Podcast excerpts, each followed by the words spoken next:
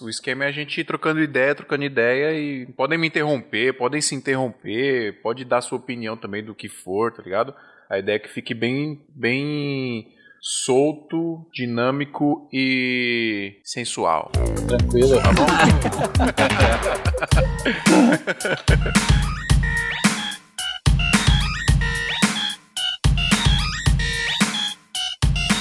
Salve, salve, seguidores da nossa querida Santinha! Bem-vindos a mais um episódio do Santa Mãe do Iso Alto, seu podcast de audiovisual. Eu sou o Fio Rocha e hoje nós vamos falar de vídeos de viagem. Ou, uhum. se você gosta de gourmetizar as coisas, nós vamos falar de travel movies, hein, o Thiago Sodré? Uh, I'm a traveler, bitch. Eu estou também com duas ilustres personalidades aqui, dois viajantes... E um deles é assinante da Santinha, olha que maravilha. Então nós precisamos, nós precisamos prestar os nossos respeitos aqui, duas vezes mais para este cara, que por sua causa isso aqui se mantém vivo, meu querido Fernando Assis. Ah, que legal. Tô muito feliz de estar participando, primeira vez, né? Pô, muito obrigado, valeu pelo convite aí, isso é muito legal. Top demais, pode ficar nervoso que é difícil gravar podcast, viu? Não é fácil não. Tô acostumado a ficar atrás é. das câmeras, né? É mais fácil. E por último e não menos importante, eu estou aqui com Daniel Negreiros. E aí, mano? E aí, galera? Prazerão estar aqui conversando com vocês, sou ouvinte. Vou ter que virar assinante agora, prometer, fazer essa promessa aí pra ganhar uma, uma introdução mais quente aí, né? O Fernando mandou bem. Tipo, o cara excluindo os que não são assinantes, tipo, exclui, né? O Daniel, que pra quem não sabe, é lá do Num Pulo, Instagram sobre viagem aí, que tem milhões de seguidores, tá vendo aqui, ó, cinquenta e quatro milhões de seguidores, uhum. Os caras têm lá. Muito da hora, a gente vai trocar ideia aqui sobre vídeos de viagem, travel movies, fotografias por aí, pelo mundo, pelo Brasil, e tentar explicar como é que faz isso, o melhor jeito de fazer e o que que é um travel movie, né, na real. Mas primeiro... Adriano. Oi. Oi, Adriano. Tudo bom? Tudo bem com você? Quer tecer? Quer tecer? Quem é novo não vai entender essa, mas quem era dos bate-papo, a gente começava sempre a conversa assim, quer tecer? Quer teclar, Quer tecer né? comigo? Tecer de onde? T C de onde? Adriano, essas baterias que você comprou aí na Brasil Box estão tão boas, velho? Estão valendo a pena? Cara, estão monstras, monstras mesmo. Eu comprei duas baterias aqui da Paula, né? Paguei nem sem conto nelas. E dura muito mais do que a bateria original da Sony, cara. A bateria original da Sony eu fiz um teste assim, sem mexer na câmera, sem nada. Durou acho que uma hora e vinte e oito. Essas da Paula durou uma hora e cinquenta. Eu não sei, assim, se a durabilidade dela, né? Porque falam que o desgaste Quantas de baterias... Quantas vezes ela vai durar isso, né? É, dizem que bateria paralela tem um desgaste mais rápido, mas eu já tô usando aqui já faz um mês, um mês e pouquinho, cara. E, mano, tá segurando bem carga e durando muito mais que a bateria original da, da Sony, custando um quarto do preço, né? Agora a pergunta que eu não quero calar. Como foi a experiência de comprar essas baterias na Brasil Box? Ah, a melhor experiência do, do mundo, cara, de você comprar alguma coisa. Marcão super atencioso e, além do mais, é, é bacana, né? Quando chega aquela caixinha, assim, ó, do correio, você fala, ah, meus equipamentos! Chegou rápido? Chegou, cara. Marcão é, é top no prazo, velho. Aí é que eu peguei bastante coisa, né? Eu peguei o carregador, peguei a bateria, peguei os limpadores de câmera, peguei umas coisinhas assim bacana, velho. E o Marcão, tops. Da hora, galera. Você já sabe, ó. Quer comprar equipamento com melhor preço, prazo top aí, atendimento excepcional do Marcão, melhor atendimento. É só entrar lá em brasil box ponto com ponto b r, Brasilbox com Z. É um site de compras, tá, galera? Então, você vai comprar, você vai pagar com cartão de crédito parcelado, vai receber aí na porta da sua casa, na porta do seu escritório, qualquer equipamento que você comprar, beleza? Então é uma loja online mesmo, dá pra você comprar diretão lá. Dá uma moral deles lá no Instagram também, eles sempre fazem muitas promoções lá no Instagram, lá em arroba Brasilbox com Z. Só colar lá, chama no direct, fala que você ouviu sobre eles aqui no Santa Mãe do Iso Alto, quem sabe rola um desconto aí pra você também. Então, precisar comprar equipamento, pessoal, já sabe, loja online da Brasil Box lá em brasil box ponto com ponto b r. Pessoal, lembrando que a gente está com uma parceria muito legal também com o pessoal lá da A V Makers, a maior escola de audiovisual do Brasil, mano. São mais de cem cursos, é muita coisa. E o legal é que o sistema de assinatura deles é tipo Netflix. Você paga uma assinatura mensal e aí você tem acesso a todo o conteúdo, cem por cento do conteúdo que eles têm lá. Além dos cursos, que são mais de cem, você tem acesso a alguns arquivos lá, tipo formulários, contratos, planilhas. Tem um monte de documento lá que você pode baixar. Você tem suporte completo dos professores, os próprios caras que dão os cursos, os professores, né? Você tem acesso direto, suporte direto com eles. Então, se quiser tirar dúvidas lá, é só perguntar. É muito legal, cara. E só, só pra citar alguns dos cursos aqui, ó, tem... Vamos, vamos puxar pro nossa... pra nossa realidade aqui, ó. Tem curso de edição, curso de operação de gimbal, que a galera cobra muito aí, o gimbal. Operação de drone também, que é muito importante, né? O pessoal compra drone aí e não sabe como, como operar. Tem curso de motion design também. Curso de pré-produção, Adriano. Pré-produção é muito importante porque a gente acha que se a gente pega uma produção um pouquinho mais elaborada aí, se a gente não faz pré-produção, cara, o bagulho sai tudo cagado. Então é importante você ter pré-produção. Só que são alguns dos cursos só que eles têm lá. Como eu disse, são mais de cem. E galera, eles funcionam com esse sistema de assinatura lá. É uma assinatura anual, na verdade, mas que você paga em doze vezes. Então é praticamente uma assinatura mensal. E essa assinatura, ela custa noventa e sete reais. Só que assim, na nossa mão é mais barato. Com nós aqui sai marba. E usando o nosso cupom, que é o A V-esmia quarenta, de noventa e sete você vai pagar cinquenta e sete reais, mano. É praticamente metade do preço aí. Você vai ter acesso a todo o conteúdo lá da A V Makers. Tem uma formação completa, passo a passo. Mano, é top demais. Topzera, cara. E tem todo o material pra você fazer exercício prático também, né? Então não é só teoria, não é só você assistir os vídeos lá e pronto. Tem umas paradas lá pra você fazer exercício prático também, pra você ver na prática como é que faz as paradas que você tá aprendendo lá, pessoal. Pra testar seus conhecimentos. Exatamente. A V makers ponto com ponto b r, usa o nosso cupom lá, A V esmia quarenta, pra você ter esse desconto aí de noventa e sete por cinquenta e sete reais. E aí você vai pagar mensal e vai ter acesso a todo o conteúdo deles. Beleza, pessoal? Então vai lá, a v makers ponto com ponto b r, lembrando que as informações do site, cupom, link, tudo certinho, tá lá no post desse episódio, lá em santa mãe do iso alto ponto com ponto b r. Beleza, Adriano? Belezeira. É isso? Então, AVMakers, pessoal. A gente vai ler uns e-mails agora. Se você não quiser ouvir essa leitura de e-mail, quiser pular, se você é um, uma pessoa que não gosta de ganhar informação com a leitura de e-mails também, é só você pular para o número que você vai ouvir agora. dez minutos e trinta segundos.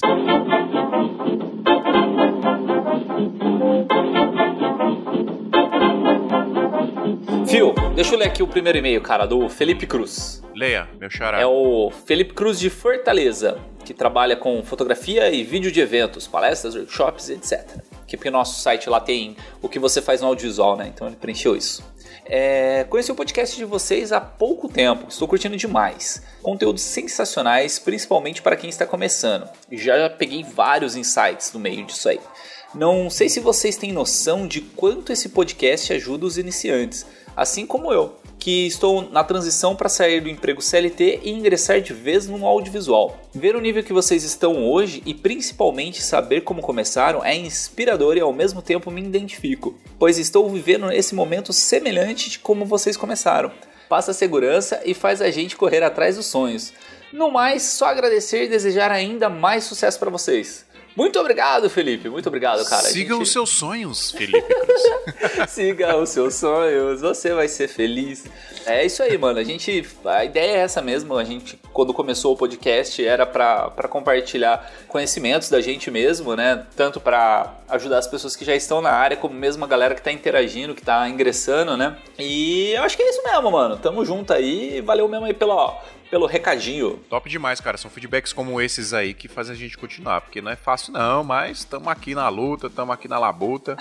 E, pô, muito legal saber que a galera tá se inspirando aí por conta da gente. Isso é uma puta responsa, né, Adriano? Mas ao mesmo tempo é muito legal. Verdade. Vou sortear um e-mail aqui. Você lê aqui, ô, Fio? Leio. Vou clicar aqui no botão sortear. Lê aí, esse o... é o barulho que faz, de verdade. Lê o e-mail aí da Carol Rocha. Ó, sua parceira aí, ó, sua... Minha parente. Parente. Carol é de São Paulo e ela é freelance no audiovisual. Ô, Carol, faz uns freelance pra nós, mano. Manda só estragando aí. A Carol, na verdade, ela tá falando sobre o episódio sessenta, que a gente gravou aquele especial sobre de, de respondendo os fãs, né? A gente juntou os e-mails e respondeu. Ela fala aqui totalmente de acordo de fazer uma parte dois do episódio respondendo os fiéis. Vamos fazer, mano. Juntar os e-mails aqui, vamos fazer uma parte dois. Por que não, né, Adriano? Verdade, cara. Então, nossos ouvintes têm que mandar mais mensagens para nós, mais informações para que a gente consiga debater num episódio inteiro, cara, porque aquele episódio foi muito massa. Por favor, manda aí, ouvintes arroba santa mãe do iso alto ponto com ponto br. A gente vai juntar aqui os e-mails e fazer uma parte dois aí de respondendo os fãs. Então conta histórias de vocês, contem experiências, porque eu acho que isso que é a parte mais legal, assim, da gente pegar e ler é, os e-mails, né? Conta histórias. É, a gente gosta também de, de receber elogio e tal, que nem o Felipe mandou agora pra gente e tal, né? A, a Carol também. Mas mandem histórias, que eu acho que é o que, que encaixa mais pra um episódio parte dois. Cara, vamos fazer o seguinte então, Adriano. Oi. Vamos padronizar que esse episódio de Respondendo os Fãs vai ser um, um episódio de histórias da galera. De histórias. A galera manda histórias aí pra gente, curiosidades, histórias que perrengues, viveram aí. Perrengues, perrengues é da hora. No audiovisual. E a gente faz esse episódio aí lendo as histórias pra galera e comentando e, né... E rindo. Eu gosto é. de rir. Demorou, é isso? Fechou, mano. Partiu pauta então, mano. Boa!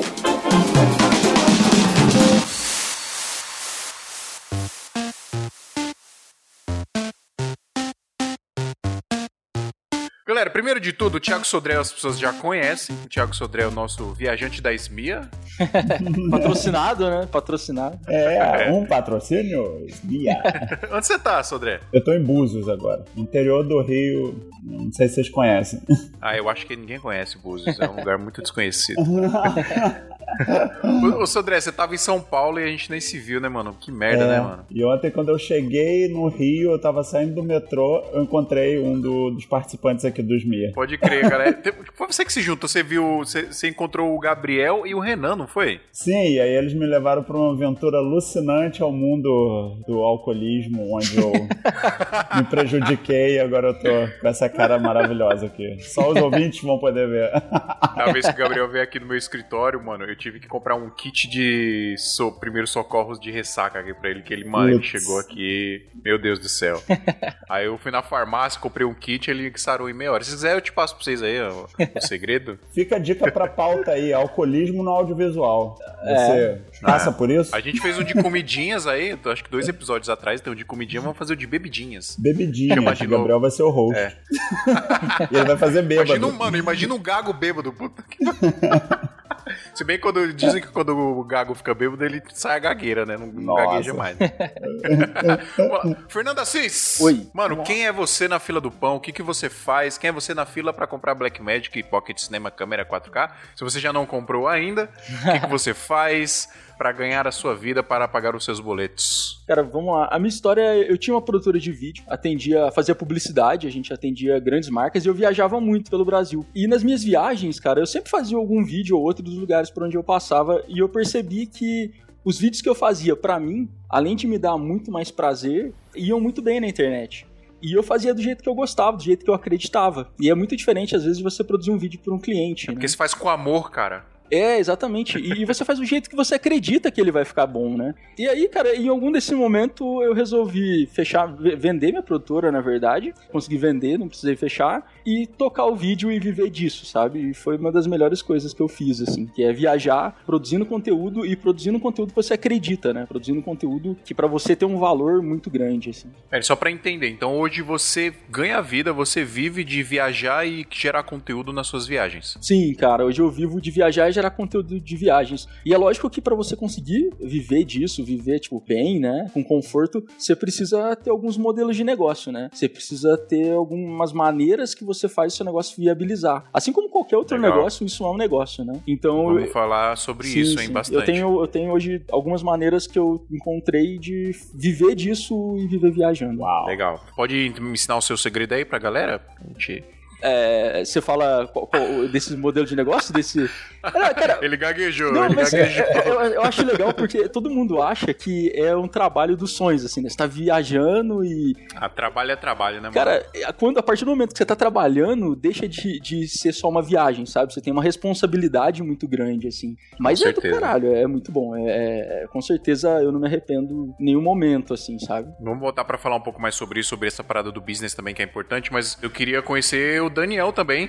Vamos lá. É, fala aí, cara, quem é você? O que, que você faz? Você vive também de viajar e gerar conteúdo? Como é que é? Massa, bom, cara, só pra ter uma noção do meu background também, eu não sou da área, não comecei na área de visual, né? Hoje que eu sou um cara praticamente audiovisual, produzindo conteúdo de viagens e vivendo disso. Mas a minha história começou na publicidade, eu formei em publicidade, trabalhei anos na publicidade, fui diretor de criação da minha própria agência, de algumas agências de Belo Horizonte, que é de onde eu vim. E lá eu tive uma carreira até bacana, bem legal, mas chegou um momento que deu uma cansada um pouco do mercado de publicidade, da correria que é o mercado de publicidade. E aí eu comecei a pensar em coisas que poderiam ser feitas pra mim, porque eu já criava coisas pra clientes, eu falei, cara, por que eu não crio uma coisa pra mim? Eu tenho tanta coisa pros clientes, tantas ideias legais e projetos e campanhas, e por que não criar uma coisa pra mim? E aí a, surgiu a ideia de fazer o Num Pulo, é, junto com a minha namorada, né, a Paula Albino, e a gente, numa brincadeira, assim, de criar conteúdo pra gente, a gente começou a fazer o um projeto que não tinha nenhuma grande pretensão, era mais realmente um exercício de criatividade nosso, e a gente associou isso com viagens, e por um acaso o negócio começou a dar certo, funcionar, e aí a gente viu que a gente tinha um projeto legal na mão, que a gente tinha mais era que investir nele, porque era uma coisa nossa, que a gente tinha muito prazer de fazer, né? A gente gostava muito de fazer. E é uma coisa parecida com o que o Fernando falou, né? Porque quando você tá criando pra você mesmo, é uma relação diferente do que quando você tem que entregar algo pra um cliente, né?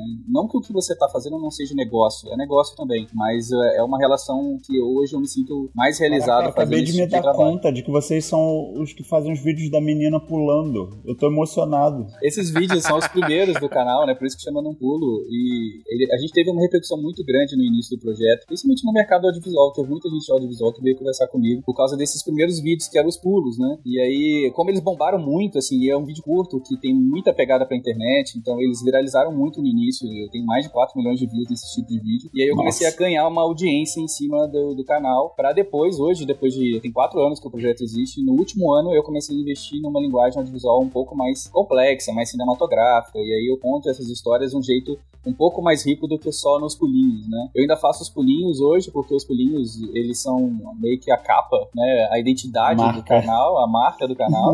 Mas o que hoje me, tra- me atrai mais gente querendo me acompanhar, querendo ver o que eu e a Paula estamos fazendo, são os vlogs, né? Que estão no YouTube. Aí são vídeos de dez minutos, onde a gente conta a experiência da viagem de uma maneira mais profunda, né? E é o que hoje eu mais gosto de fazer, né? Ainda adoro fazer os pulinhos, mas quando eu tenho que fazer os can- o vídeo de vlog mesmo, que vai pro canal, é a hora que a gente se diverte mais. É o que a gente hoje a gente adora fazer e tá transformando isso no nosso negócio. Cara, é, quando foi a primeira vez, vocês lembram, assim, quando foi a primeira vez que isso gerou uma receita pra vocês, que você falou, não, isso pode virar um business? E como que foi isso pra vocês? Como que vocês receberam isso?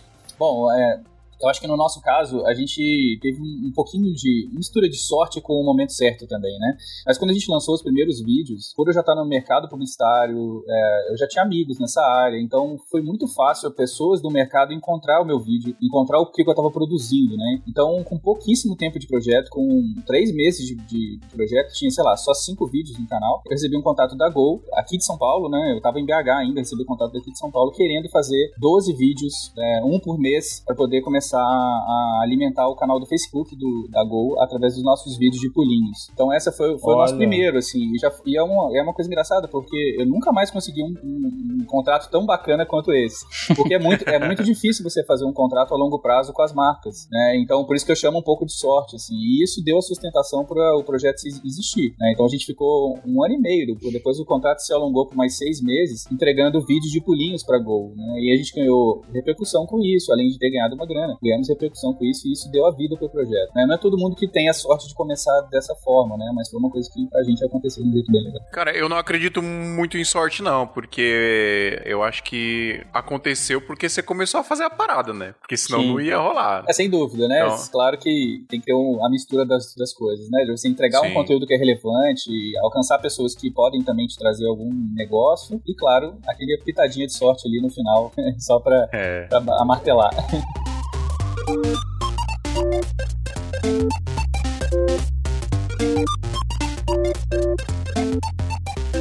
Sodré, hoje você vive viajando também? É, mais ou menos. Eu tô com um projeto pra começar a viabilizar isso. Na verdade, eu tenho viajado bastante. Eu não sei se com vocês foi assim também, mas... eu não senti a chave virando, mas quando eu percebi, eu já não tava mais parando em casa. É, acho que é isso mesmo. Uma coisa meio...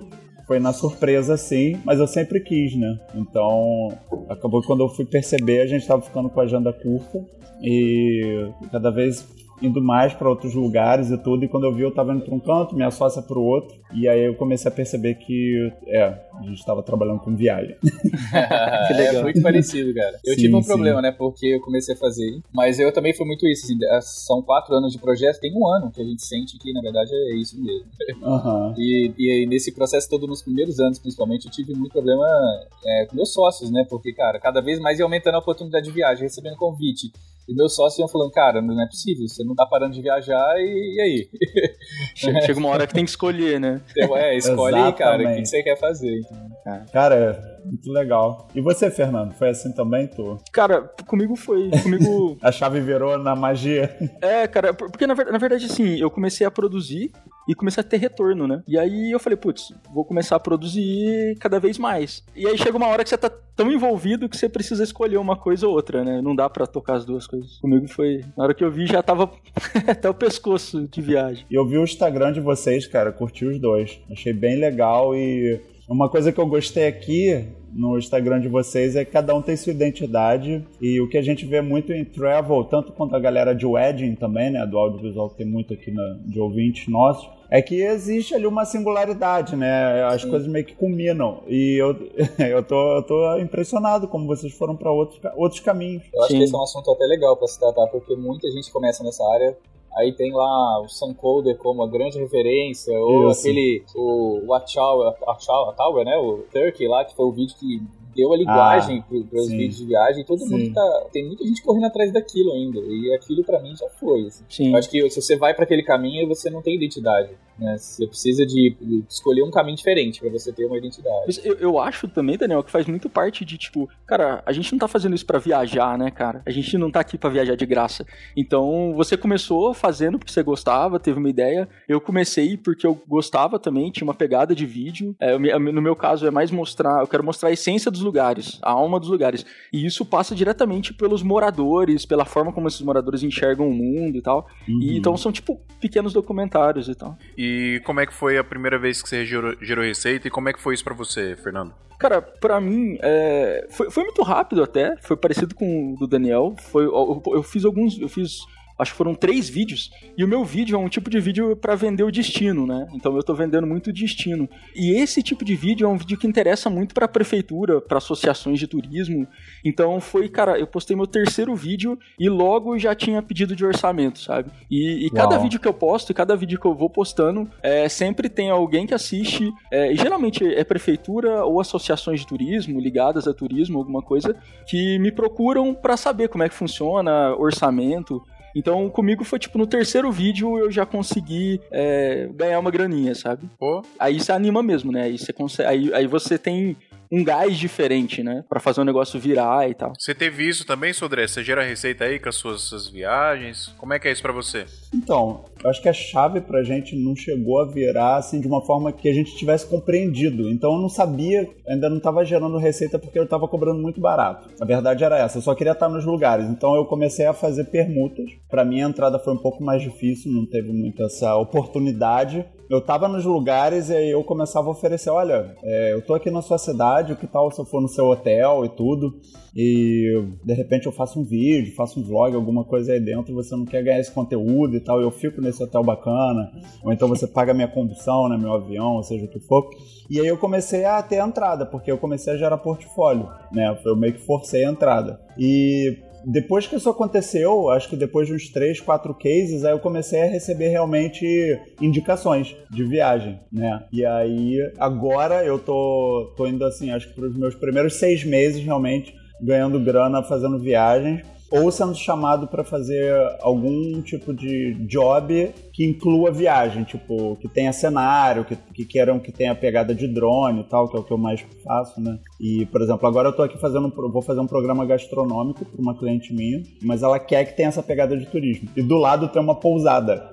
Eu acabei vendendo pra pousada do lado. E aí eu vou sair daqui dela e vou pra casa do lado fazer um trabalho de turismo. Você buscou isso, Sodré? Eu busquei muito forte. Você teve esse foco? Sim. É, como eu tinha dito antes, quando eu era mais guri, eu era muito humilde. Então eu ficava vendo viagem, ficava vendo aqueles filmes, Leonardo DiCaprio no filme A Praia, ficava louco. Cara, eu quero estar lá. Eu quero viver nessas aventuras e tudo. Eu ficava louco querendo conseguir isso, mas era difícil, né? Era difícil sair da primeira ruptura ali da... de acreditar, né? Não é nem da pobreza, mas de acreditar mesmo que dá para fazer negócio, dá para se lançar, né? Dá para é, é o que o Fernando falou, né? Gerar modelos de negócio, e para você ter essa cabeça, né? Você tem que ter passado por alguma experiência, tudo, algum estudo.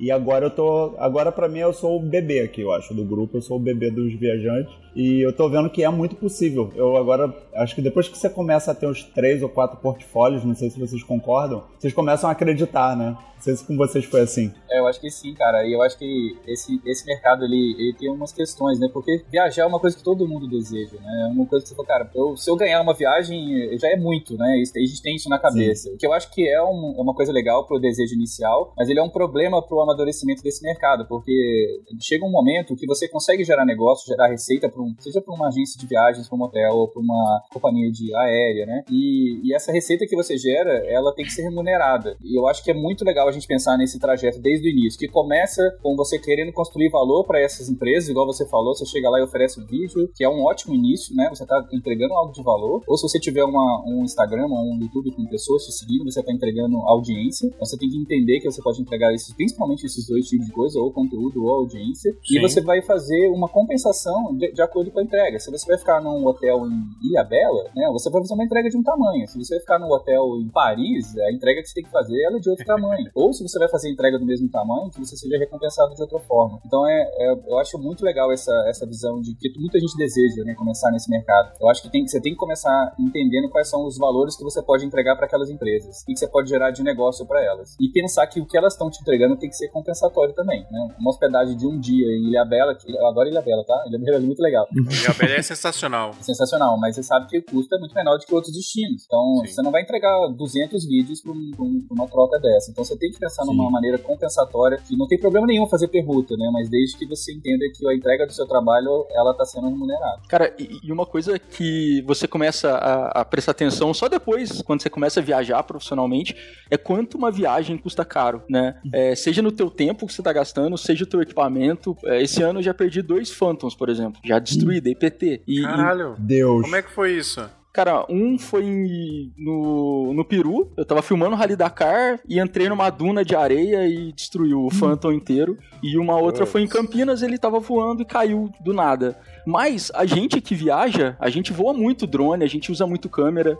E, cara, a gente tem que ter muito em mente que viajar é muito legal, mas isso é um negócio, sabe? Se a tua câmera cai no mar, se ela cai na água, se você derruba o teu drone, igual já aconteceu comigo esse ano, duas vezes, e dá P T, é um prejuízo enorme, né? E se você viajar muitas vezes só em troca de, de serviço, é, você... Não se paga. Você não se, não paga, se paga, né? Você, você vai ficar sempre no negativo e tal. Então, é, é, é o que o Daniel falou, é um amadurecimento do mercado que tá acontecendo. E é claro que, cara, só tem uma maneira de você conseguir, né? Que é fazendo. Então, o primeiro é, movimento é sempre fazer, produzir, mas é legal a galera ter em mente e abrir a mente para que isso é um negócio. Isso é um negócio rentável e que é importante enxergar ele como negócio, sabe? Cara, o Travel Movie, só pra gente explicar pra galera, né? Pra quem não sabe, aí Travel significa viagem, né? Viajar, né? Alguma coisa assim. Então, ao pé da letra, literalmente é vídeo de viagem.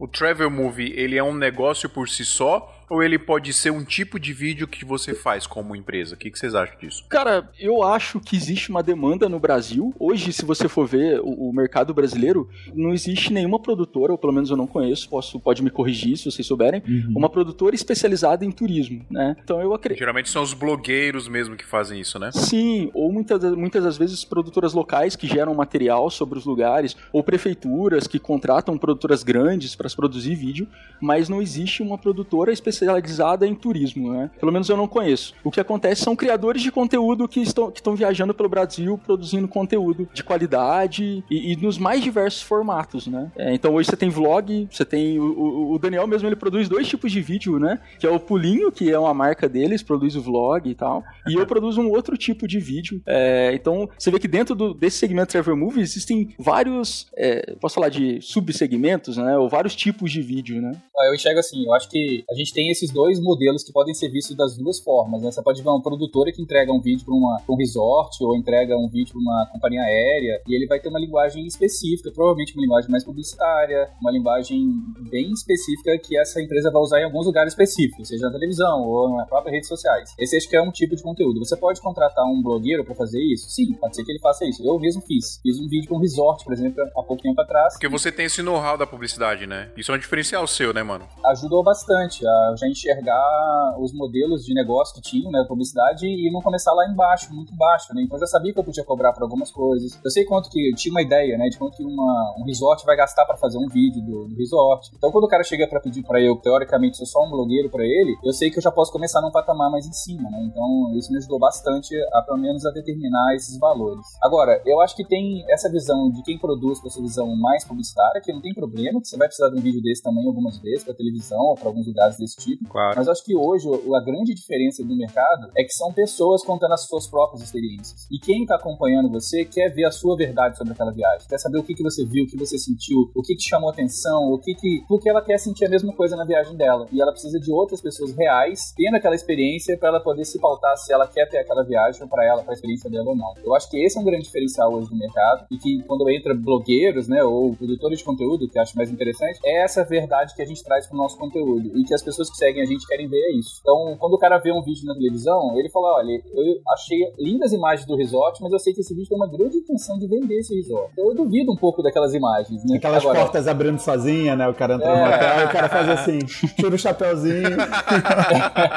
Todo mundo duvida um pouco da publicidade, né? Porque você sabe que tem uma intenção de venda ali por trás. Agora, quando eu vou lá no resort, mostro a minha experiência, eu pulo na piscina, eu faço sei lá o quê, tudo aquilo a pessoa fala assim, não, eu entendi, eu vi a experiência que ele teve, viu qual foi a opinião dele, o que ele achou, o que a Paula achou. Então, isso tem um valor diferente, não vou dizer que é melhor ou pior, mas tem um valor diferente do valor da publicidade, que tem que ser hoje. Acho que não existe o turismo mais sem esse tipo de conteúdo. É, e também tem a parada do, da pessoa poder conversar com você, né? Você é uma pessoa, assim, entre aspas, você é acessível, né? O cara não pode assistir um comercial na T V e entrar em contato com a empresa. Ele não vai ser fácil esse contato. Mas ele pode ver um vídeo seu, comentar, e você vai lá e vai responder. Exato. Nos comentários. Ou vai, vai responder um comentário no Instagram, ou vai responder até um direct da pessoa, né? Eu acho que essa parada, essa proximidade que esse tipo de... de vídeo, esse tipo de conteúdo gera, é um puta diferencial também, né? Porque as pessoas acabam confiando mais. Lógico que assim, tem a galera que produz conteúdo que é enviesado, né? Às vezes a parada não é tão boa, mas tá ganhando pra fazer aquilo ali. Mas isso vai muito de cada um e da credibilidade de cada um, né? Mas no geral, a galera que faz isso tá dando uma opinião sincera ali daquela parada. E isso, mano, quantas vezes... Eu já viajei muitas vezes pra lugares que eu conheci através de, dessa galera que produz conteúdo. Eu vou lá e pergunto, cara, é da hora, é da hora mesmo? Essa, pô, isso é show, pode ir que é assim, assim, assado, você vai... E tem a parada também de, quando a gente vai viajar, a gente tem muito medo de, de, de dar merda, né? Porque viaja...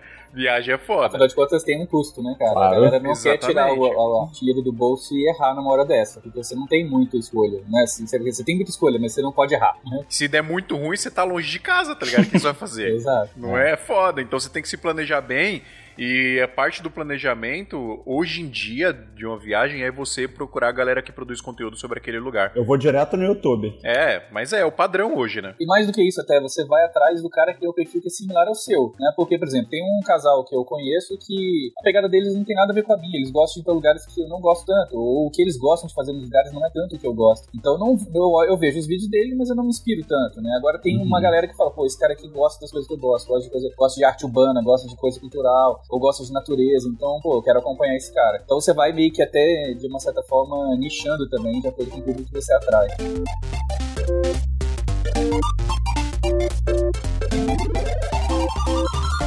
Cara, é preciso viajar pra fora do país pra fazer esse tipo de conteúdo? Vocês acham que no Brasil tem uma demanda legal disso e tem possibilidades legais de você gerar bons conteúdos tanto quanto a galera gera fora do Brasil?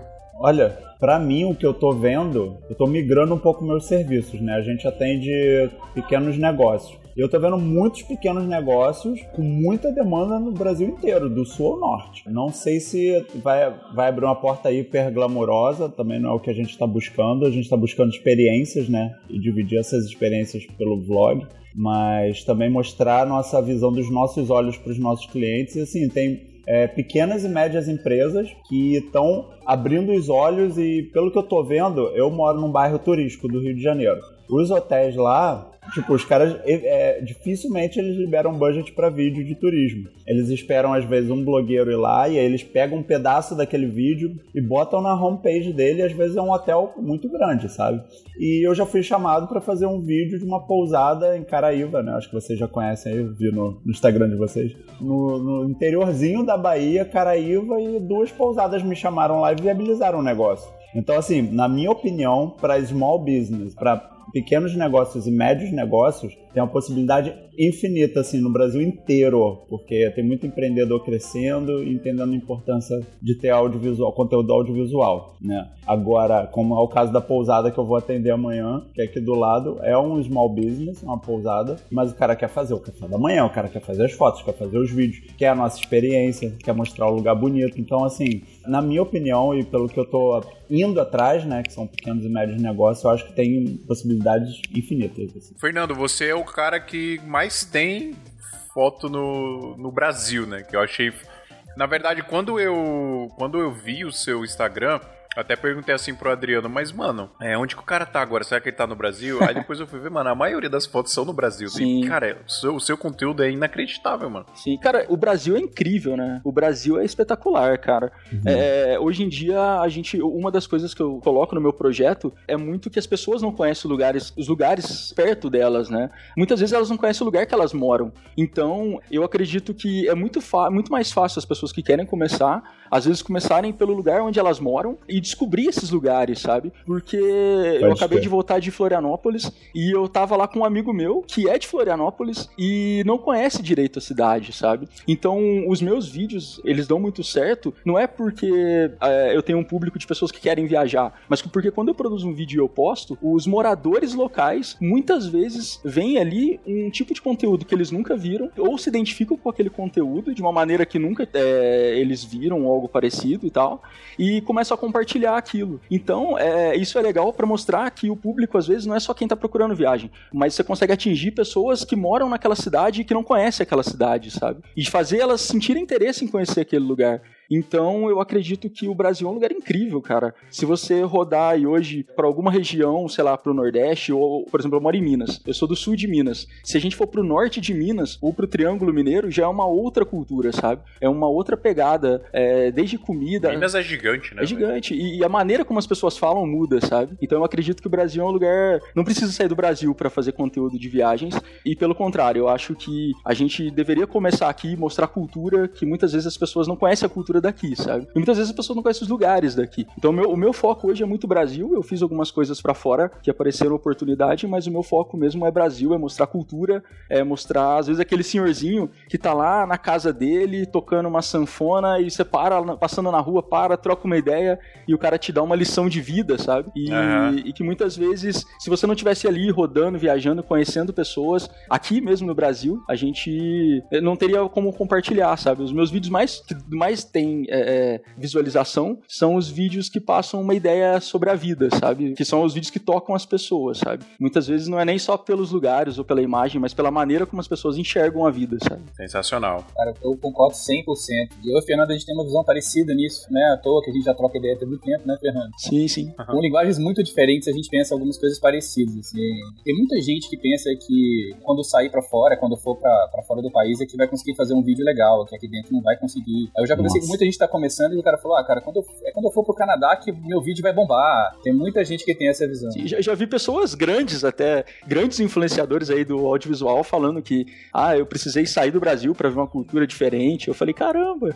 É, é e eu acho que tem essa visão e, e o meu caso é muito parecido com o do Fernando. Muitos, a maioria dos meus vídeos que mais deram resultado, que mais atraíram o público foram as viagens dentro do Brasil. Primeiro porque as pessoas não conhecem o Brasil, né, e elas se surpreendem com você mostrando ou a própria cidade, como o Fernando falou, ou às vezes apareceu mostrando uma cidade que tá cem quilômetros de onde ela mora, que ela nunca imaginou que era um destino muito bacana pra ela curtir, e que depois que você indica, ela fala, cara, obrigado, obrigado por você ter me mostrado isso, porque eu não tinha visto que tinha essa opção aqui perto na minha casa. É, e as pessoas estão buscando maneiras de viabilizar as viagens delas. Elas não vão viajar igual a gente viaja dez, quinze vezes ao ano, elas vão viajar uma, duas, e se você mostra pra ela que ela pode viajar três, quatro, cinco, porque tem opções, às vezes, perto de onde ela vive, mais barato, isso pra elas é ouro. Então, eu acho que quando a gente produz algo que entrega valor pra essas pessoas, e isso tanto quando tá dentro do Brasil, a gente vê que dá um resultado muito grande, tanto de audiência quanto até de gerar negócio, né? Como, como o Thiago falou.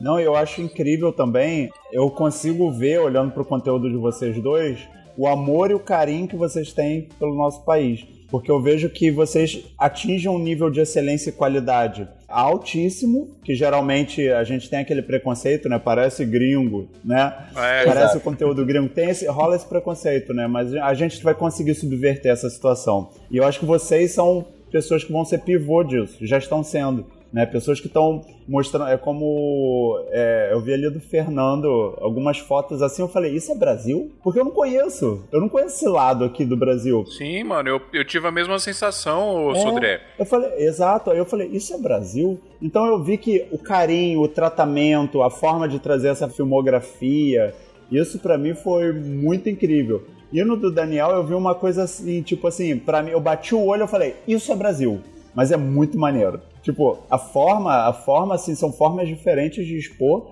mas, assim, com um carinho muito profundo, que o nosso país merece, né? E a gente merece mostrar, então, eu acho que a gente tem um, assim, a gente tem um acervo mega, mega. A gente é quase um continente, né? Sim, é, não, sem ah, dúvida. É. Então a gente passa por várias nuances de cenário. E eu, assim, eu e a Paula, a gente discutiu isso muito depois de um tempo, porque a gente mesmo não conhecia o Brasil, né? E quando a gente começou a viajar, a nossa percepção do que é o Brasil mudou completamente. A gente começou a, a ter outra percepção do que a gente tinha disponível aqui, de natureza, até mesmo de cidades, de cultura, que a gente não tinha ideia, e que a gente só começou a descobrir quando a gente começou a viajar mais. Eu acho que todo mundo deveria experienciar isso, porque quanto mais a gente conhece o Brasil, mais a gente admira o nosso país, mais a gente vai querer cuidar dele, mais a gente vai querer que as pessoas cuidem dele, né? E a gente ficar sempre pensando que o melhor tá lá fora não ajuda muito a gente se desenvolver aqui dentro. Ah, eu, eu queria aproveitar isso que você falou e dar um gancho. Eu sempre tive uma crença limitante, né, usando palavras de coach, que não dava pra eu viajar porque eu era muito duro. E esse ano eu tava muito duro, mas eu tava muito estressado. Eu falei, cara, eu preciso viajar. E minha irmã tem viajado bastante. Ela falou, cara, tem essa cidadezinha aqui da Bahia e dá pra ir de ônibus. Cara, dá pra viajar de ônibus pelo Brasil. Se você conseguir tempo, que eu acho que tempo a gente tá falando aqui que é o nosso ativo, né? A nossa, a única coisa que é, é difícil, né? Mensurar o valor do tempo. Mas se você tem tempo, se você consegue tirar férias, cara, tem todas as promoções de avião, tem ônibus, tem BlaBlaCar, tem tanta coisa legal. Não, uma vez eu conheci um cara que, eu literalmente eu conheci ele na beira da estrada, um canadense, que eu tava voltando de Campinas pra São Paulo, de um job, e o cara tava na beira da estrada com a placa, carona, por favor. Eu dei carona pro cara, um canadense que ele tá atravessando a América, lá do Canadá, ele foi na ponta do Canadá lá em cima. Uau. E vai até a Patagônia de carona. Nossa. Olha que loucura. Então, mano, é só dar um jeito que dá pra ir, tá ligado? E, e tem muita gente fazendo isso, né? Vira e mexe, você tá viajando, você cruza com alguém, ou que tá cruzando as Américas, ou que tá cruzando o Brasil, e é muito legal, né, cara? Você vê que, cara, se você quer fazer, dá pra viabilizar, sabe? Dá pra fazer o negócio acontecer. É, eu tô ligado. É claro que a gente tá falando aqui de fazer essas viagens como negócio, né? Fica mais viável, né? Claro, a gente tá lógico, produzindo óbvio. Audiovisual em cima da viagem, né? Porque é uma coisa que o Fernando falou também, né? A gente precisa gostar muito de fazer o audiovisual e de viajar ao mesmo tempo, né? A gente não Sim. só gosta de viajar, a gente não só gosta de produzir o audiovisual, e a gente tem que juntar esses dois elementos para poder conseguir fazer isso tudo acontecer. E acho que é isso que faz a gente ter energia para conseguir produzir, porque como o Fernando falou também, é trabalhoso, é, toma tempo não, antes de viajar, durante a viagem, é cansativo pra caramba, porque você não viaja igual um viajante normal, né? Você tem toda uma preocupação de produção de conteúdo que não é simples, né? E depois ainda tem todo o trabalho que você tem de gerar esses conteúdos depois que você chega da viagem. Sim, e, e, e pelo menos no início, né, Daniel, é muito mais fácil você é, montar, às vezes, uma produtora de vídeo e ganhar dinheiro fazendo vídeo, fazendo outras atividades, do que você começar a fazer esse tipo de vídeo ganhando dinheiro, né? Por mais que você pense como negócio e tal, tem que gostar, porque se não gostar, o início é sempre penoso, né? Exatamente por ser penoso, né? Se você não, se você não tá gostando Sim. muito, cara, você vai ter mais dificuldade é. Para superar os desafios. E você, quando você tá apaixonado pelo que você tá fazendo, os desafios eles ficam menores e você enfrenta eles. Né? Sim. Mano, e perrengue de viagem é o perrengue do perrengue, quando dá, né, velho? Puta que pariu. Ainda mais gravando, né, cara? Se você tá gravando, gravando junto, então é igual o Fernando falou, ele já perdeu dois drones, eu já perdi um drone, duas GoPros, e às vezes você perde numa hora que você precisa dela, né? Você só perdeu, não é só o problema de perder, não. Você fala, cara, como é que é. eu gravo nos próximos dias? E agora? É. Cara, voltando um pouquinho dessa parada de conhecer o Brasil, só queria fazer uma menção aqui ao Victor Fernandes, Victor in the World, não sei se vocês conhecem, já gravou aqui com a gente, inclusive, um episódio sobre viagens também, mas mais focado no, no esquema que ele faz lá. E a minha praia preferida, assim, pelo menos de todas que eu fui do Brasil, tá aqui a três horas de viagem da minha casa, e eu conheci através de um vídeo que ele fez, que eu perguntei pra ele no, no Instagram, cara, onde que é isso aí? Ele falou, é aqui no litoral norte, pô, São Sebastião. Olha só. Mentira, mano. No outro final de semana eu fui com a minha namorada pra lá e, puta, nosso lugar preferido, assim.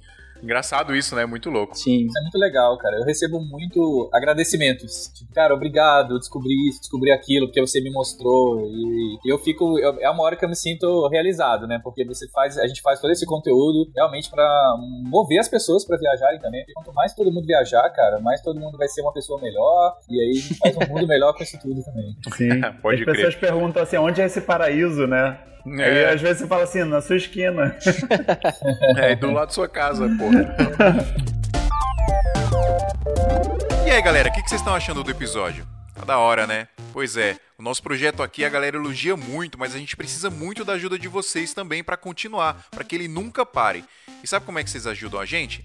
É só assinar o nosso PicPay. Nós temos dois planos lá. Temos o plano top e o plano topzera. O topzera você paga quinze reais por mês e você tem algumas vantagens muito legais. Você tem acesso ao nosso grupo do WhatsApp, que tem uma galera muito da hora lá, é aprendizado diariamente. Você tem acesso ao nosso grupo secreto do Facebook. Então, se você quiser ajudar a gente, é só ir lá em santa mãe do iso alto ponto com ponto b r. Tem um link lá com passo a passo bonitinho, ensinando como que faz para assinar o nosso PicPay. Beleza? Corre lá, ajuda a gente e aí a gente nunca vai parar de fazer isso aqui.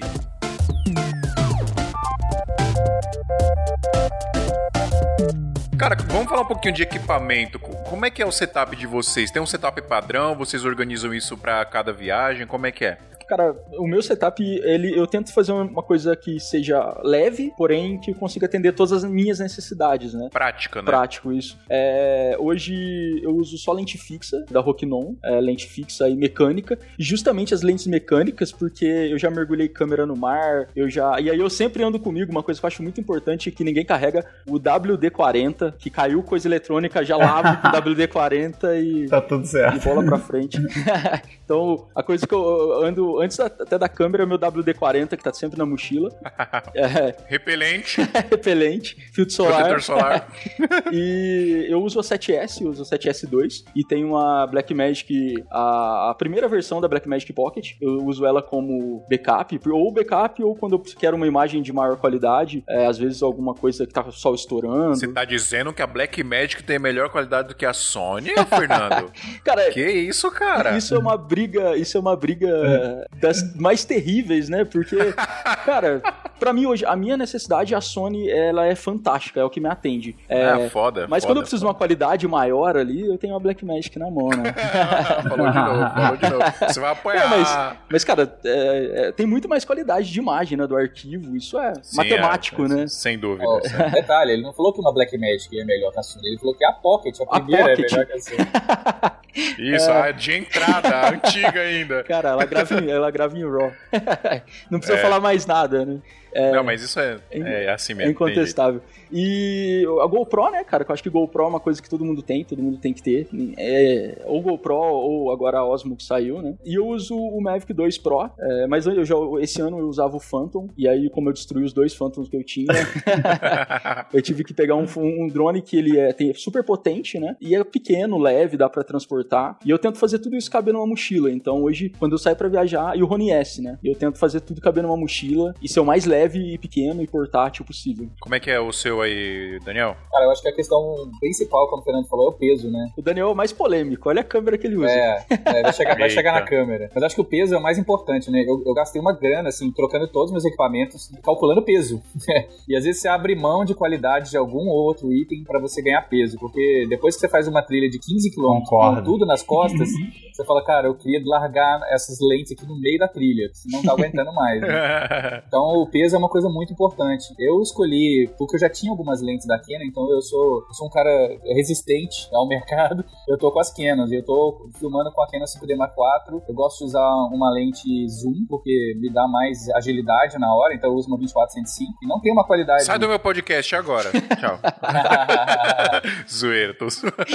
Eu uso uma, eu uso uma vinte e quatro cento e cinco que não tem a, a qualidade mais incrível de detalhe, de refino dela, mas ela me dá essa liberdade de filmar desde um plano aberto até um take de detalhe em dois segundos, né? E você tá subindo a trilha lá e a Paula tá na minha frente, eu já consigo pegar os detalhes todos e isso, isso me dá agilidade. Mas eu levo comigo também algumas lentes fixas, eu levo uma vinte e quatro, um ponto quatro, que é uma excelente lente, é linda ela, e levo também uma dezesseis trinta e cinco quando eu preciso abrir um pouco mais, né? Seja pra foto ou até mesmo pra alguns takes de vídeo também. Mano, dezesseis trinta e cinco, eu queria uma lente dessa ela pra é usar na mesa. É Essa ótimo. Lente é fantástica. E claro, assim, GoPro, porque você vai entrar na água, tem que ter GoPro, você vai escalar alguma coisa que você não tem mão mais e você tem que usar uma GoPro, então a GoPro ela é uma mão na roda.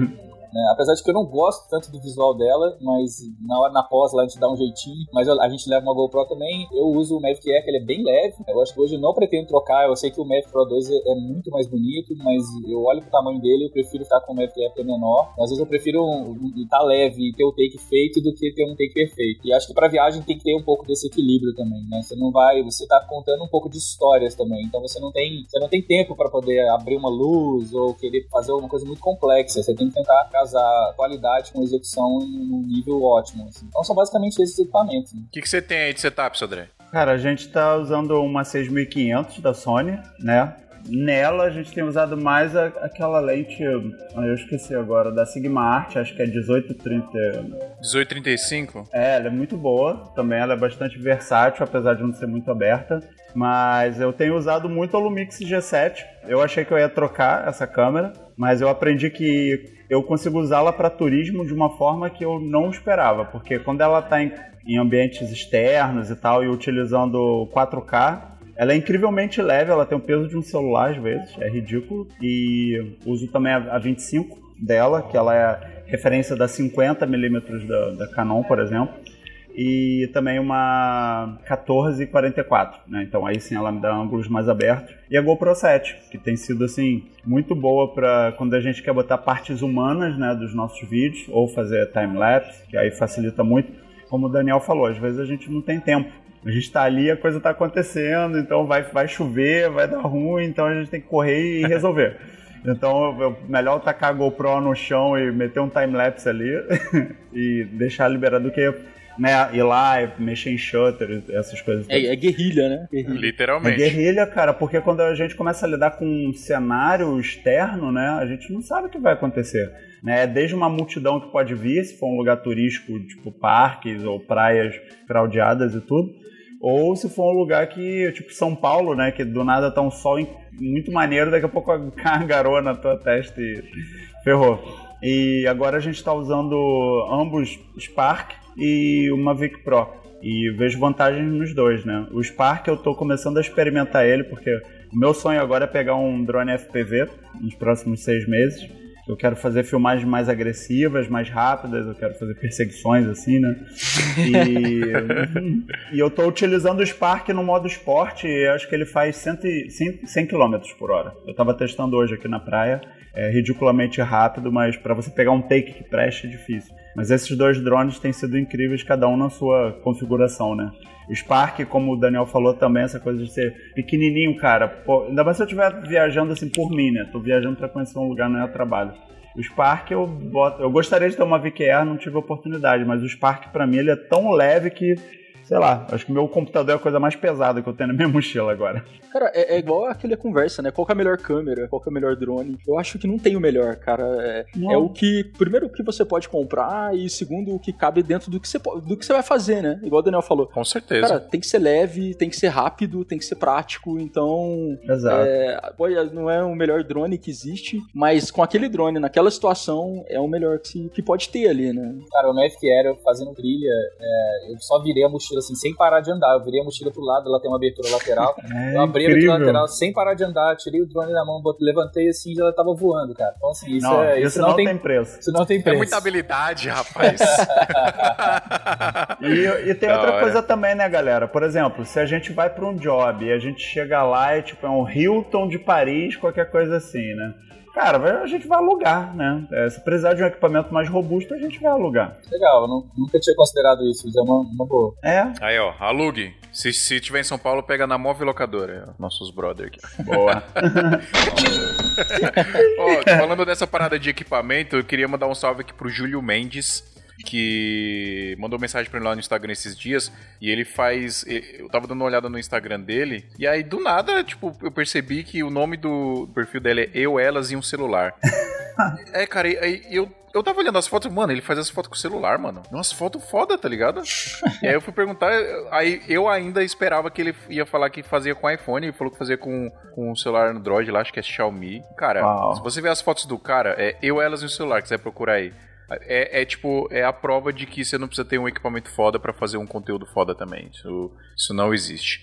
É, ainda falando de equipamento, vocês se preocupam com seguro, segurança disso? Porque vocês devem ir pra uns lugares meio bizarros assim também. Como é que é isso? Areia, né? Aquela areia gostosa. Água salgada. Cara, praia é o, é o pior lugar, cara. Praia não tem não, jeito. Praia. Você vai voltar com algum problema. Vai.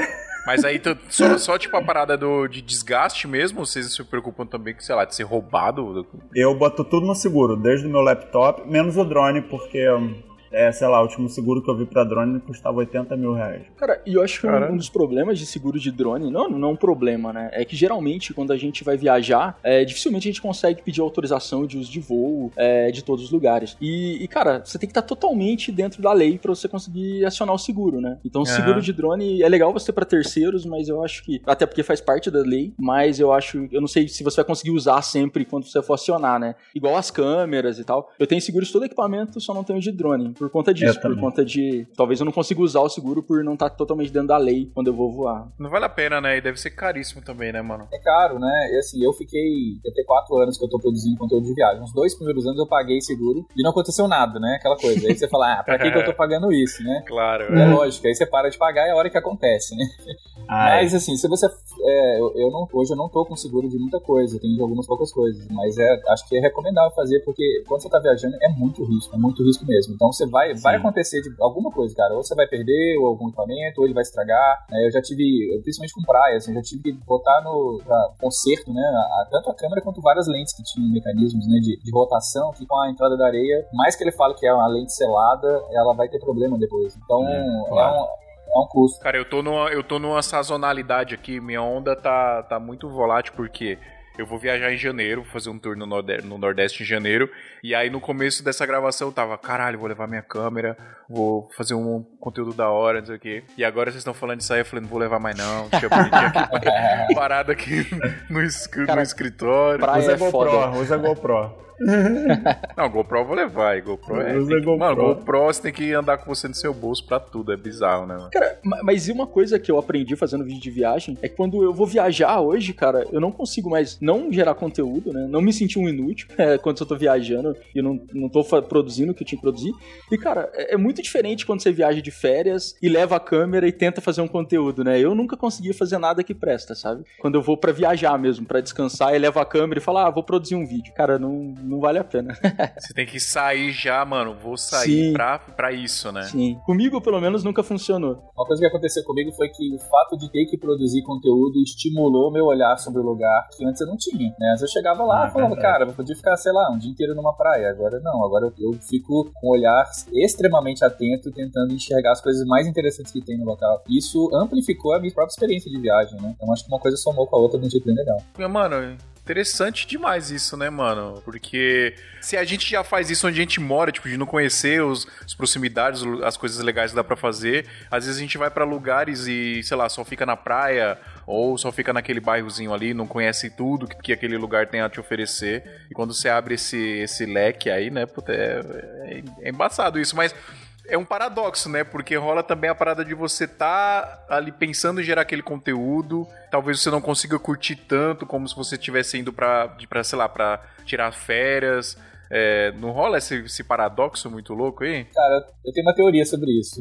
Eu acho hum. que você não consegue produzir um bom conteúdo se você não estiver curtindo. Se você vai lá pensando só em gravar, provavelmente o seu conteúdo vai ficar meio sem graça, cara. Quando você tá entendendo o local, você tá curtindo ele, você consegue gerar mais conteúdo interessante. Seja uma imagem mais bonita, seja uma história mais legal do que você tá vivendo. Então eu acho que não vale a pena você ir lá só pra filmar. Você tem que estar curtindo. Sim. Claro que é um curtir um pouco diferente. Você não vai só curtir, você não tá cem por cento relaxado. Né? Você, tem você que sempre tá... vai estar tá olhando pra mochila. Você tem que estar tá olhando pra mochila, você tem que estar tá pensando na, no take, na lente que você tá usando, mas você tem que também se deixar levar pela viagem, sabe? A gravação, ela tem que fluir junto com a viagem, porque senão fica, fica trinta vezes mais cansativo e você não vai conseguir fazer. Então tem que curtir. Se você não curtir, não vai sair conteúdo legal. Vocês mesmos que editam o material de vocês, os vídeos de vocês? Os meus sim. Os meus sou eu, eu que sim. edito. Sim, hoje sou eu que edito. Queria que fosse uma equipe junto, mas hoje sou só eu. Vale por uma equipe, aliás, né? É, se tiver alguém aí interessado, entra lá em contato, que a gente tá afim de trabalhar juntos. Agora eu vou fazer um primeiro teste com uma mina de São Paulo que tá acertando em outros vídeos. Eu vou passar o primeiro de turismo pra ela. Vamos ver como é que vai ficar. É, eu acho que tem essa questão, porque a gente tem que dar uma, um tom, né, da linguagem, que é bem específica, Sim. que é a nossa identidade. E Sim. aí, acho que depois de um tempo fica mais fácil trabalhar com mais gente, porque a edição, ela toma muito tempo, né? Vocês sabem disso Sim. muito bem, quem tá ouvindo sabe disso muito bem. É muito tempo que toma. E às vezes, quando... Às vezes não, quando você tá olhando pra, pro, pra sua viagem como um negócio, você tem que olhar tantas outras coisas, que às vezes você volta da viagem, você tem que gastar muito tempo editando, você percebe que você tá perdendo a oportunidade de gerar mais outras oportunidades. Já Já pensou, Daniel, você viajando e subindo tudo pro drive? Aí quando você chega na sua cidade, tá já tá tudo decupado. Esse é o problema, porque eu gosto muito de editar, cara. Eu, eu também. Eu, assim, eu não sabia disso, eu descobri tem pouco tempo, né? Então, assim, eu fiquei apaixonado por editar. Porque eu sempre gostei muito de, de filme, mas não sabia que eu podia aplicar isso num trabalho meu, né? E editar me dá muito prazer, assim, de montar as imagens, ver que eu tô conseguindo gerar algum tipo, de tocar as pessoas de algum jeito, seja emocionar, seja mostrar uma coisa legal, uma experiência legal. E é, é uma coisa que me dá muito prazer. Então, é um, fica uma coisa dúbia aí, né? Assim, é uma coisa que você gosta uhum. muito, mas ela também te prende em certo sentido. Né? Cara, eu gosto de editar as coisas que eu quero, tá ligado? É, com viagem deve ser foda, porque, tipo, todas as viagens você quer ver o, aquela parada ali, né? Você quer muito pegar e editar pra ver como é que vai ficar. Ou não, né? Tem viagem que você não quer, quer esquecer. É, deve rolar isso também. Eu, tipo, quando eu gravo um clipe que, mano, foi foda a produção, que ficou... Ai, eu tô louco. Às vezes no mesmo dia eu volto pra ilha, já jogo, faço log, é. já começo a editar porque eu tô empolgado. É. Agora tem uns bagulho que, mano, ah, você procrastina, é, sei o quê, é foda, cara, não dá não.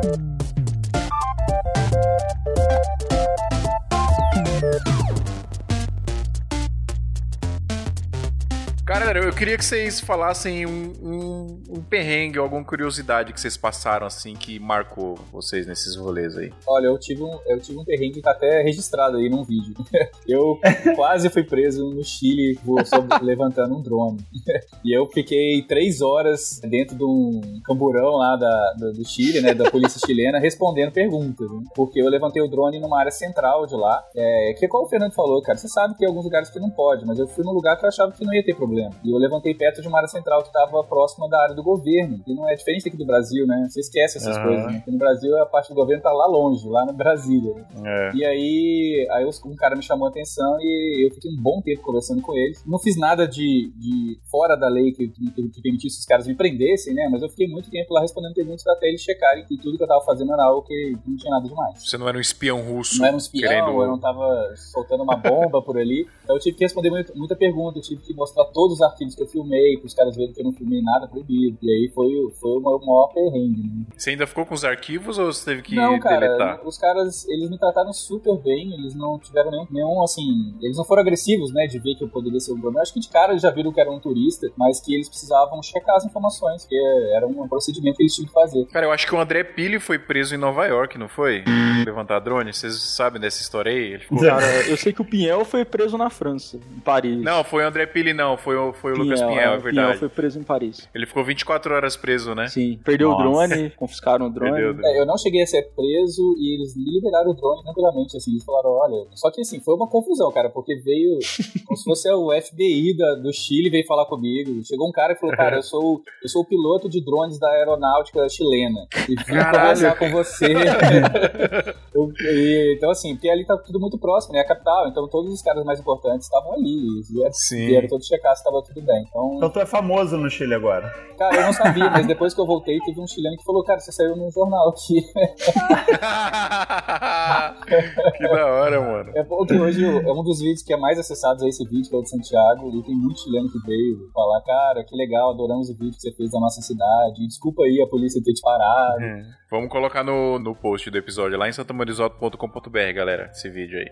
E aí, Fê, tem alguma história Cara, engraçada? Eu acho que acontece muita coisa, né, nas viagens. Aliás, eu quero, agora a gente, nas minhas viagens de agora, as últimas, eu tô fazendo um, tipo um vlog, mas a ideia é mostrar o que acontece nas viagens, né? Porque sempre quando você tá com uma câmera na mão, é diferente de ser, de ser um turista normal, né? Você chama mais atenção, Sim. coisas acontecem, mas eu acho que, sei lá, que vem na cabeça que mesmo é só perder equipamento, sabe? Eu acho que as coisas que mais acontecem, que me deixam triste, me marcam, assim, é perder equipamento. Esse ano eu já entrei com a sete S no mar e inteira, assim, na água. Já Caralho, perdi mano. os dois Phantoms. E sempre assim, é lógico que eu tento sempre voar dentro de áreas que eu posso voar, né? Como eu sei que eu sou um serial killer de drone, eu não, não, eu não, não tento não voar em cidade, mas é, cara, quando você sobe o drone e você vê aquela imensidão, você fala, putz, vai dar uma imagem linda. Aí você vai, vai, vai, e na hora que você vê, foi. Acabou e, a bateria.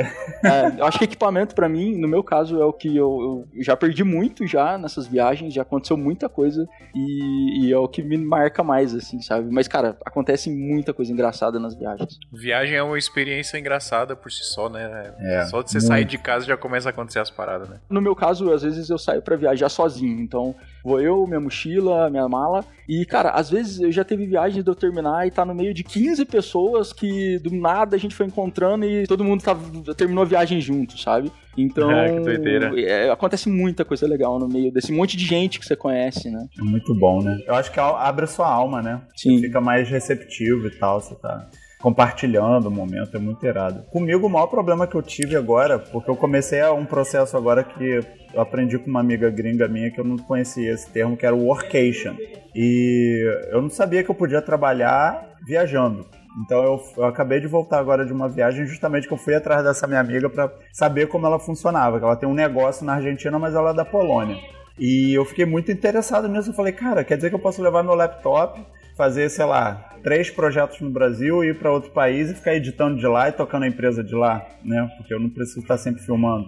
Então eu fiquei fissurado nisso, né? E aí eu fui para... numa cidade da Bahia e é, chega lá não tinha internet. Eu é normal isso.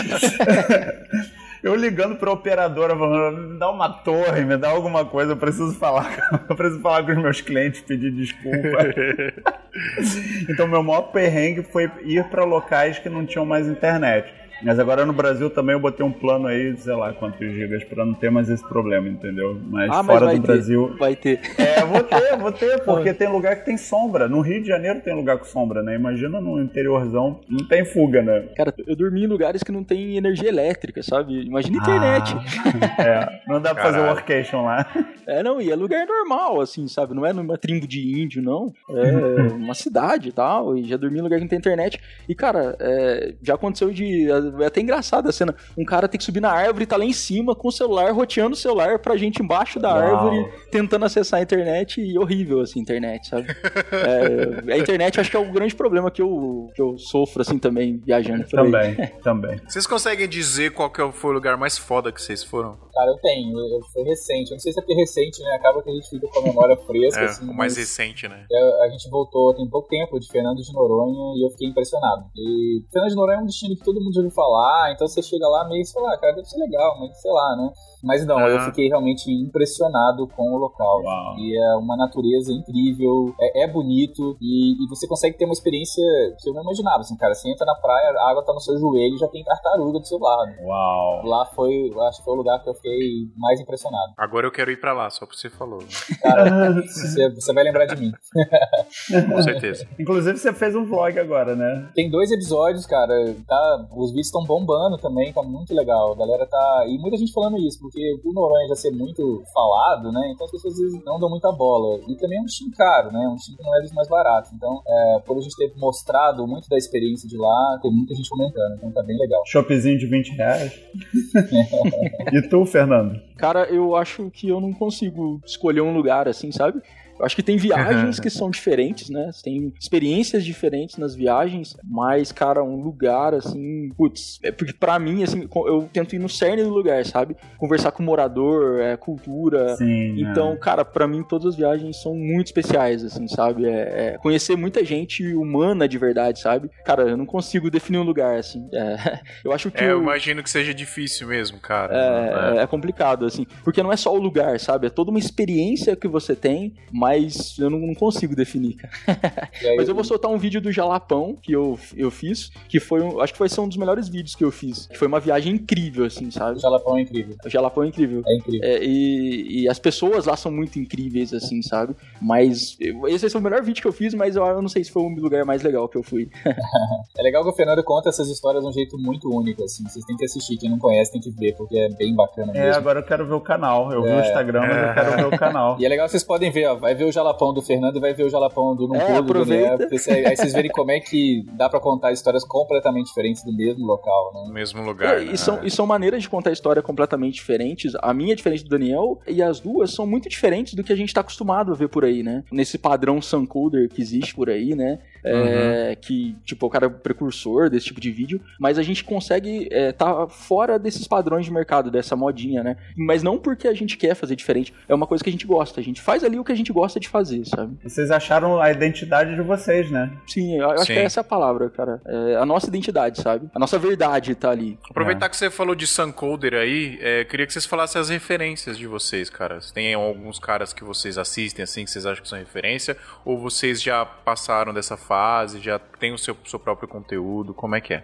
Pra mim, a maior referência, acho que de um ano e meio, dois pra cá, sempre vai ser Casey Neistat, porque...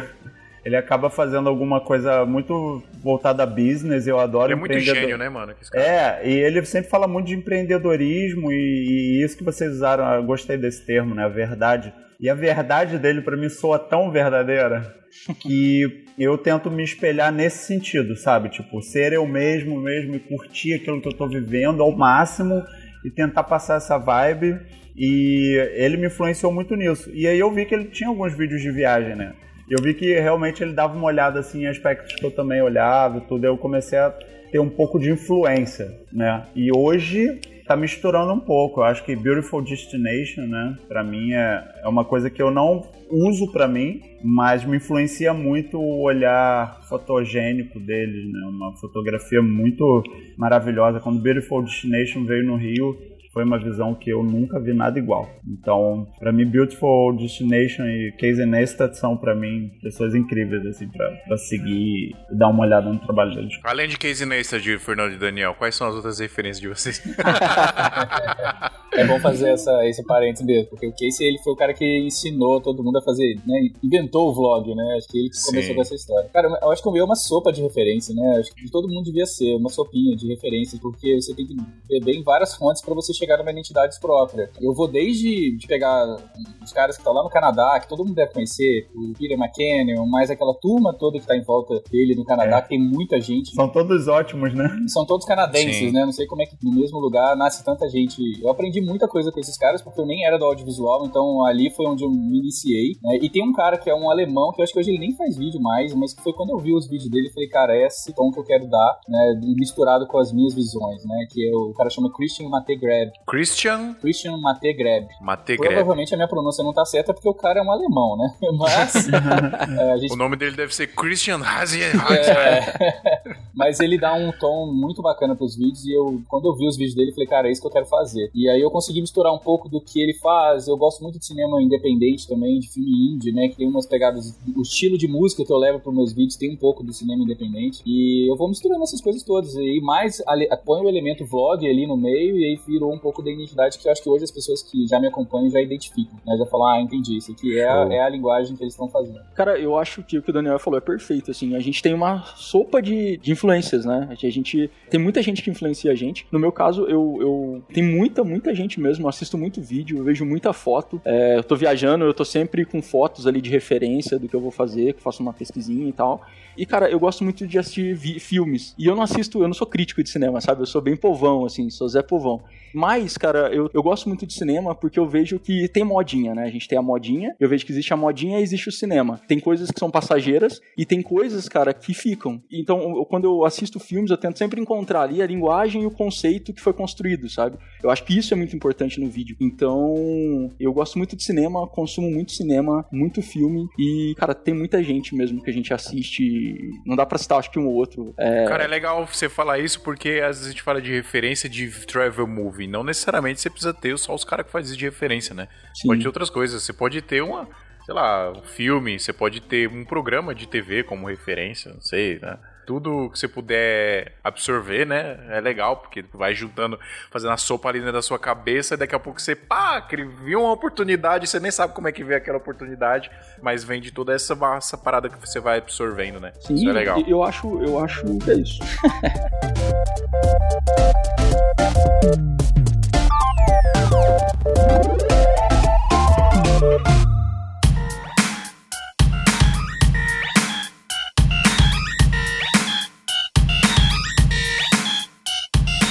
Galera, muito obrigado.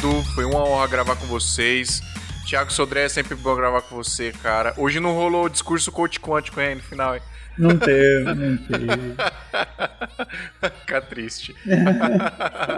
Galera, muito obrigado. Eu queria que vocês falassem as redes sociais de vocês, só pra gente reforçar. Vai estar lá no, em Santa Mãe do Iso Alto, todos os links do bonitinho. Mas Fernando Assis, que é o Trip... Trippers T V. É, Trippers Facebook, T V. Com dois P's. Instagram. Com dois P's. Isso, dois P's. Pato, Trippers T V. Top. Aí lá tem o link do site, que é trippers ponto t v. Tem o site, tem o Instagram, tem o Facebook, o... o... YouTube, né? É, show. E do Daniel, que é o do Daniel e a Paula, né? Sua mina, né, Daniel? Exatamente. Nossa, é, é... Num Pulo. Num Pulo, N U M P U L O. É... O que prova que ele é publicitário mesmo, né? Tá. O cara que vem com um nome genial desse, é. tem que ser publicitário, cara. Não esconde. É muito é. bom.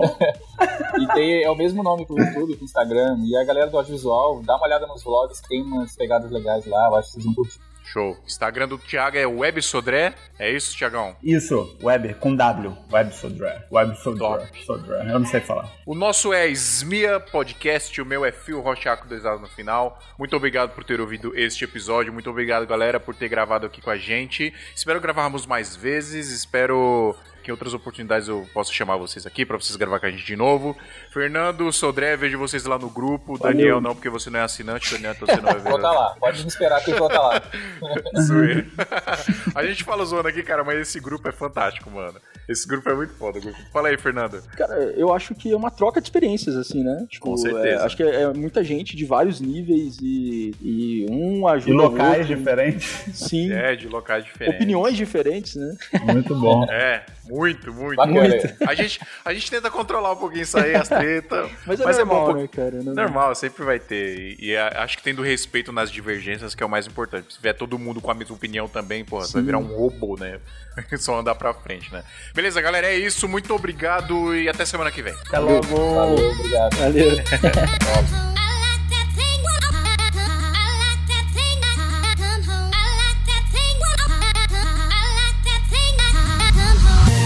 Você está ouvindo Santa Mãe do Iso Alto. De viajar e gerar conteúdo nas viagens que você faz. Nossa, Fio, tá picando muito o que você tá falando, só pra mim? Ou caramba, pra vocês? Não, não, pra mim também. Pra mim também, tá picando. Será que é minha internet? Ah, minha internet deve estar tá zoada. Eu achei que era eu. É, eu também já tava com medo. Eu tava preocupado aqui, eu falei, cara, eu vou me ferrar.